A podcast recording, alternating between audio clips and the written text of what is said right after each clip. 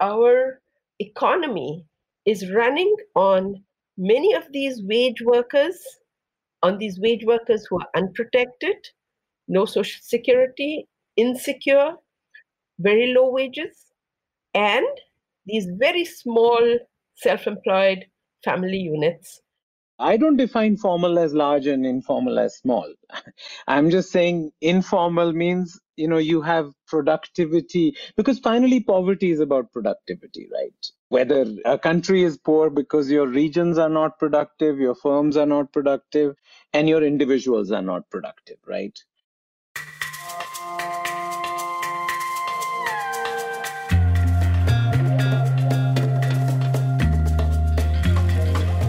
Hi, I'm Aisha Mafatia, and you're listening to On the Contrary by India Development Review, or IDR, a show featuring unlikely conversations on topics that affect our future. On this podcast, hear differing perspectives from leaders and experts as they help us make sense of the most pressing issues of our time. IDR is an online journal that publishes cutting edge ideas, lessons, and insights written by and for the people working on some of India's toughest problems. You can check us out at idronline.org.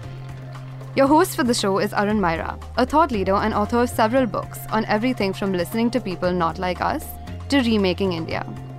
He has the unusual combination of having worked in the private sector, the social sector, as well as the government, where he was a member of India's Planning Commission. Here's your host, Arun Maira.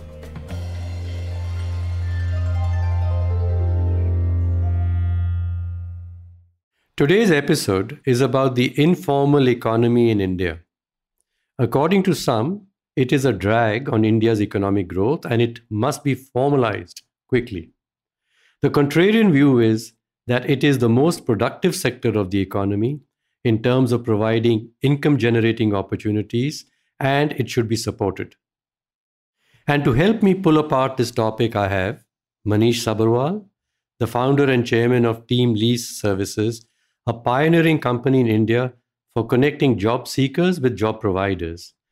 He is also involved with economic policy formulations in the country and is on the board of the Reserve Bank of India.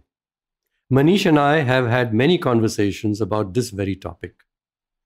On the contrary, we have Renana Jhabvala, my other guest, one of India's leaders in the building of small enterprises in India, especially women's enterprises.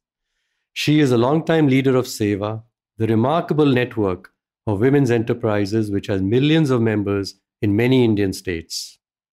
According to some estimates, over 95% of Indians work as informal labor.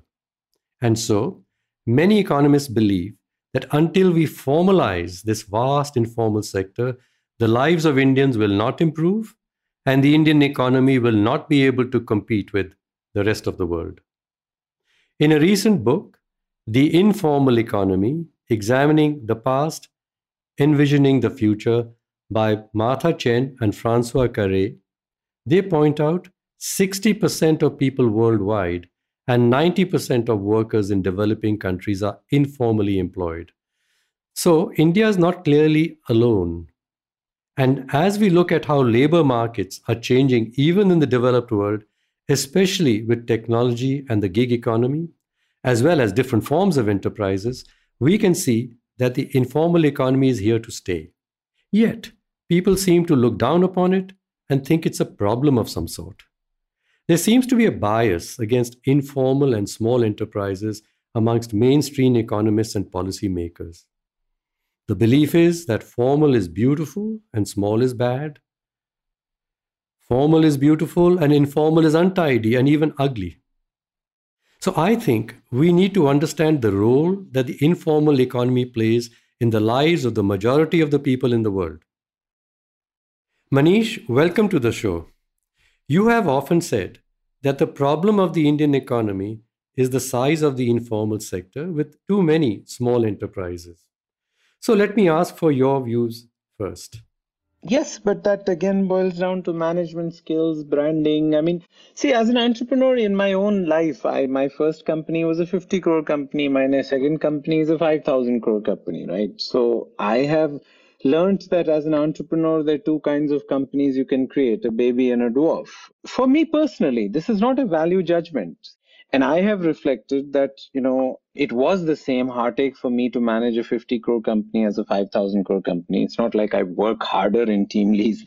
And so you can create a baby and a dwarf. Both are small. The baby is going to grow and the dwarf is going to stay there. The difference between a baby and a dwarf is not more food. It's not more money. It is in DNA. And now somebody may choose to say, well, you know, I don't want to create a 5,000 crore company or, you know, you travel three days a week. You, you have to answer investors. I don't want to do all that every quarter. I have no problem with that everybody has to come up with their personal pathway or explanation for what they're doing and why India is poor. I concluded that India calibration needs scale, and I have pursued scale or at least spent a large part of my time trying to understand what leads to scale. But that doesn't mean there's one, you know, solution for everybody. I don't view informality as a disease to be eradicated. I just view informality as for many people, it's involuntary just like you know running a small company for some people is involuntary for some people it's voluntary some people migration is involuntary. For some people migration is voluntary. And i think you and me agree that if migration is involuntary then it's not good. But if migration is voluntary who are we to say anything right? My only case to you would be is that i completely understand informality as a coping mechanism and grateful india has it. But there are many people in the informal sector, if you gave them the resources, removed their constraints, they might want to take a different path. And I believe that it is now possible. In the next 15 years, we can do that. Renana, welcome to the show. Can you tell us about the role of the informal economy in the context of India? It's an important part of the economy and it's an important part of the economy, but also has the maximum number of people who are working there. You cited 60% worldwide. In India, it's more than 80%. I'd like to really clarify more on what we mean by the informal economy because it brings in a whole variety of different modes of work we know that there are a lot of workers who work, say, in factories. That's what most people know about, but who are unprotected, who can be dismissed anytime, and basically are working through contracts. And in India, especially through contract labor. There are many other types of wage workers too. And for women, domestic work is a big issue, a certain type of wage workers in the agriculture sector, of course, you have the agriculture workers and the construction workers, all of which are informal. And when we say informal of wage workers, what we mean really is that they have no types of protection.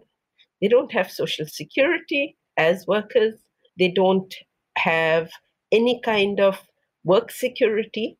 So there is a real insecurity for these wage workers the other type, and in India this is 50%, is totally different. Those are the self employed. And as I said, 50% in India. And most of the self employed are very, very small. The self employed enterprises, or 90% of all enterprises actually, have less than five employees or are small family units.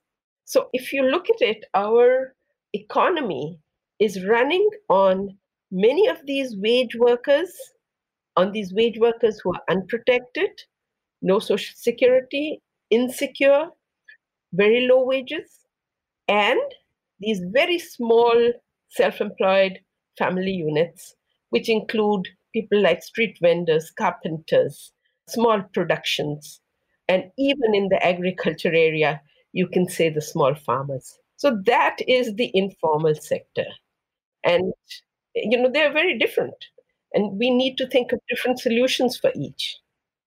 Manish, Renana explains why the informal sector is essential in an economy. It provides a way up for people at the bottom.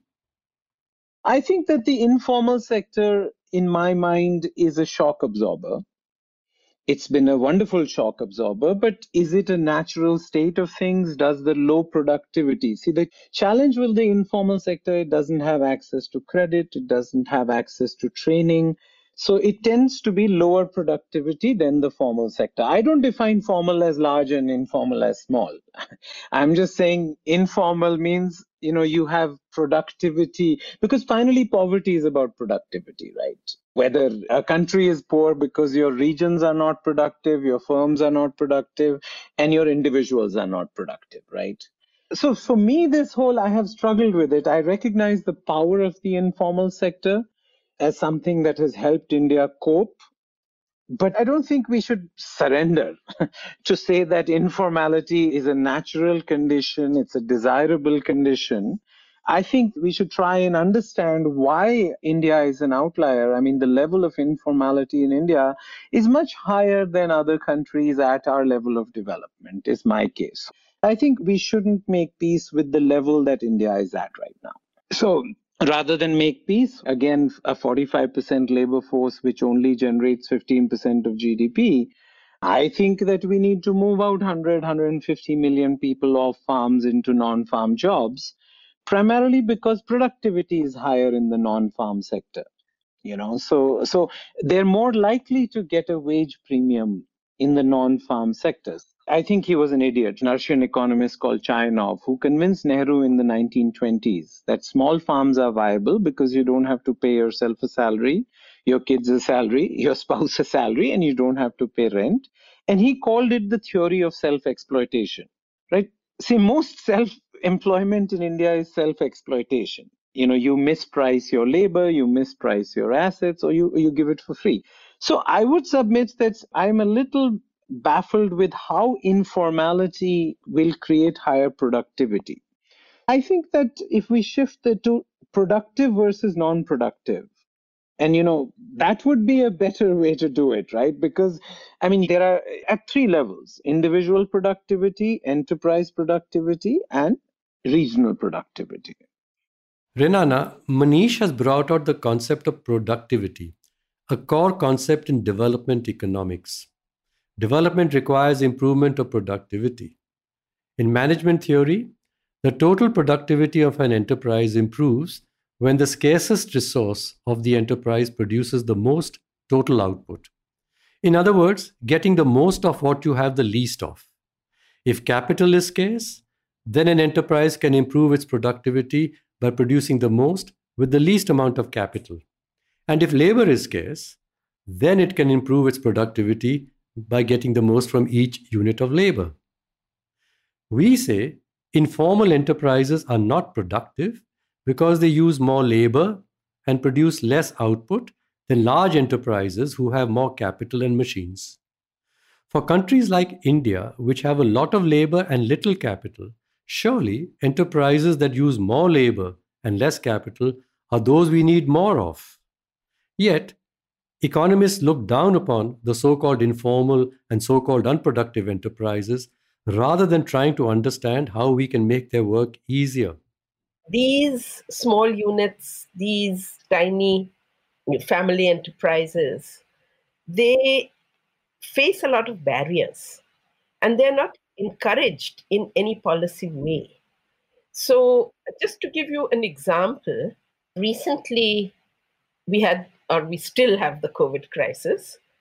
And the government has announced a lot of loans and some subsidies for MSMEs, medium and small. They also say micro enterprises. I can guarantee that none of these have been going to the self employed. Why? Because our system is not set up to reach out to them. So the loans are going to uh, registered enterprises. Banks only look at registered enterprises. The banks only know one way to calculate whether this enterprise is doing well or not. And of course, the other problem is many of them don't have you know, books of records. So it seems to me that the large systems, like the government, and as you say, the large banks, would prefer the small to be in a form which enables the large to deal with the small easily and make their own life easier. So it's all about the big fellows trying to convert the small fellows into another form for their own convenience. They're not asking the small, what can we big change in what we do to make your life easier? I find that the ease of doing business, which has become such a big policy thing, is mostly about asking the big people, how can we make it easier for you to do business? And we are not asking the very small about their ease of living or their ease of doing business. Many small enterprises are run by women for whom living and business is all integrated together. We are not asking, how can we make living easy for you and your micro business easy for you?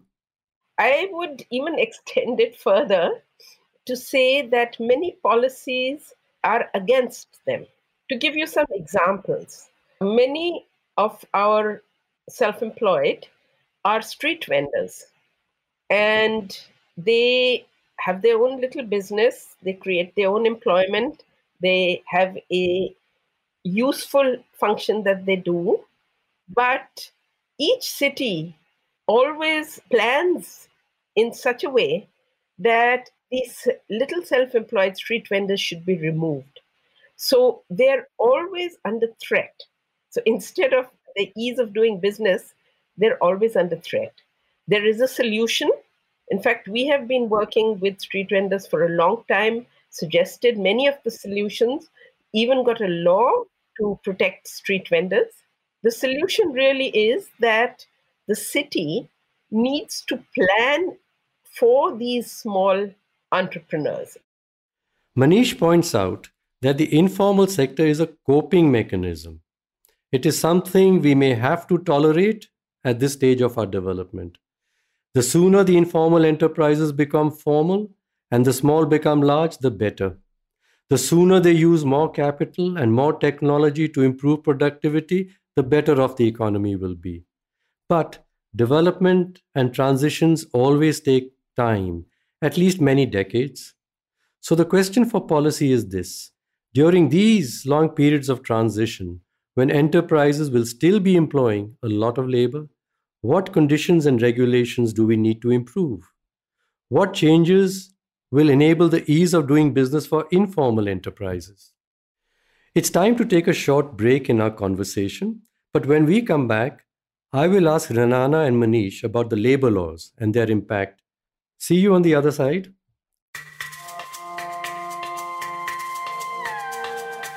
Ever wondered what a day in the life of a ward worker at a government hospital might look like during a pandemic? What about a day in the life of a trans rights activist who fights daily against the prejudice faced by trans, hijra, and intersex communities in Goa? Or a day in the life of a relief worker from the Mising tribe based in Majuli, Assam, the world's largest river island? Through IDR's feature series called A Day in the Life of, we share the stories of everyday people across the length and breadth of the country, doing everything from teaching children with disabilities to volunteering at the farmers' protests. With this series, get a glimpse into what it might feel like to walk a day in the shoes of people who lead very different lives from yours. You can check out A Day in the Life of on www.idronline.org. And now, back to On the Contrary. Economists say that India's labor laws hinder the growth of the economy. They make it difficult for small enterprises to grow. On the other hand, many people who work in the informal sector say the labor laws are not their major problem. They have other more difficult problems hampering their performance. Renana, it seems our policymakers and the economists who advise them are not listening to informal sector workers and enterprises. If you look at it, there are some a, lot of opposing policies. If you look at wage workers, for example, the policies that have been advocated, that are being pushed, are how do you make uh, wage workers more quote unquote what they call flexible. And by flexible, they mean that uh, those wage workers can be employed anytime and dismissed anytime, in the sense that they can become a sort of army of um, casual labor which can be picked up and dropped. So there is a strong policy framework discussion that wage workers should be flexibilized, which means you casualize them. And you see it happening everywhere. You see, even in many, many government enterprises, contract labor has become the norm, and so has it in many private corporate sector. So there is this whole discussion on flex, you know, making wage labor flexible, and that's one big policy push.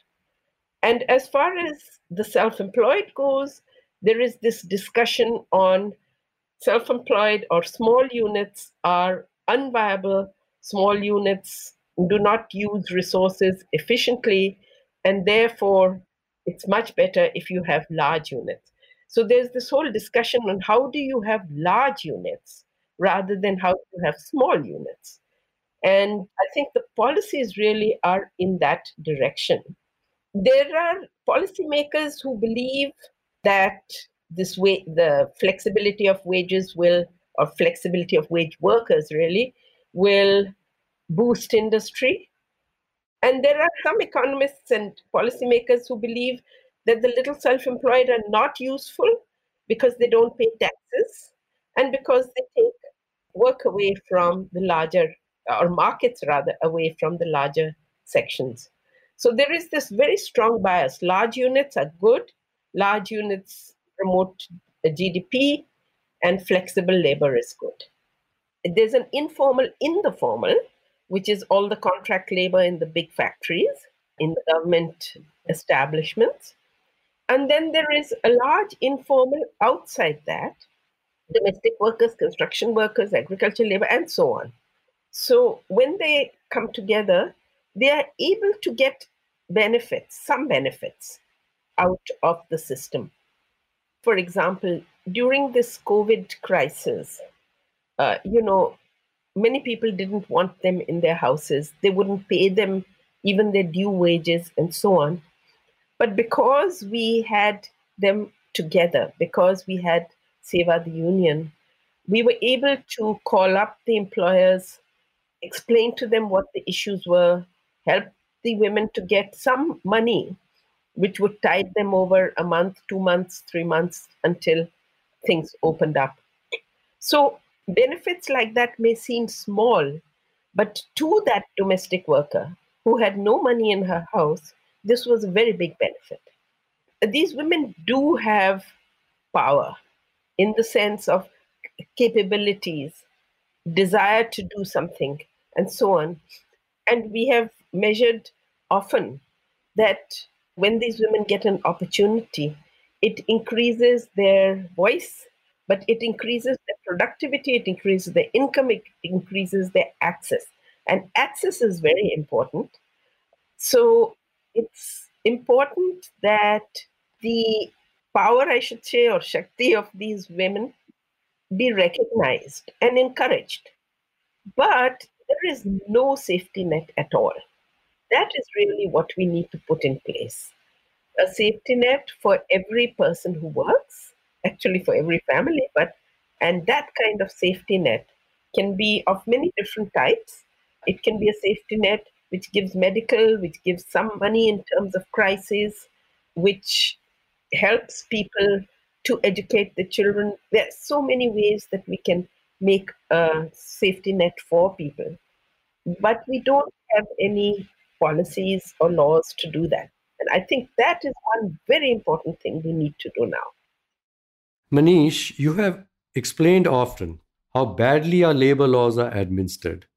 There's too much form filling and bureaucracy, and too much inspection and even corruption. Not to mention, some laws are clearly outdated.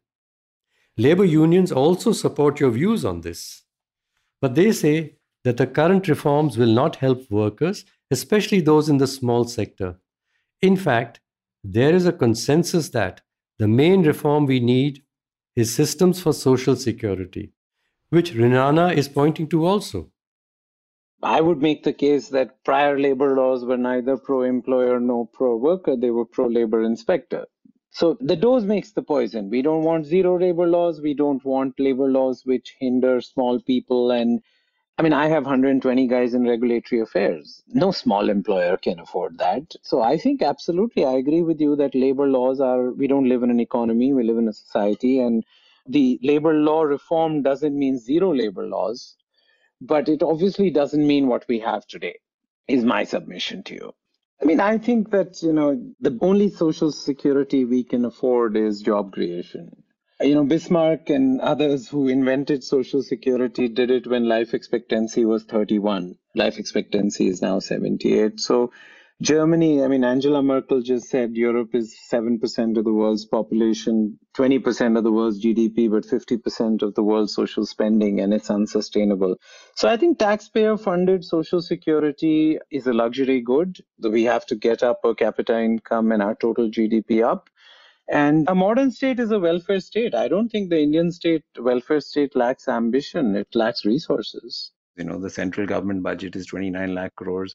States spend about 34 lakh crores and we run a fiscal deficit of 12 to 14 percent of gdp so i think we should have social security but maybe this comes at different stages of development. And so even in the pandemic people have criticized the indian state to be stingy but the us has run a fiscal deficit more than india's gdp because they can the US Federal Reserve has expanded its balance sheet by $3 trillion in the last sort of 90 days because they can. So I think, you know, Social Security nets are earned, they are not inherited. Social Security is not a mindset, it's actually writing a check. So should we take it out of the 29 lakh crores that we have for central government or 34 lakh crores for state? I wish we could, but anyway, 80% of that money is spoken for. So it's just a math. My question would be is yes, we should do it, but where do we get the money from? Renana, can you explain your views on social security further? You cannot totally depend on the employers to actually provide social security. Recently, they have passed a social security code, and one part of the code is for the unorganized workers, where there is a provision for a social security fund for them. There's another aspect to that, which is we don't really know who they are. We have no knowledge of how many, uh, who, in broad statistics, of course, we can say, but we can't say that, okay, there are these many domestic workers, they are listed here. This is their names, this is their phone numbers. If we wanted to help them, we have their bank accounts. So there is no registration of workers at all. There is no identification of workers at all. And that's one thing that really needs to be done. We saw that in the COVID crisis. There was no way to reach all those migrants who were going back home because the government didn't know about them we are now really a market economy. And as a market economy, what people need is income. They need some money to, uh, they can buy help, they can buy food, they can buy medical help, but they need that money. We need to have a system where a certain amount of money can be transferred to all these people.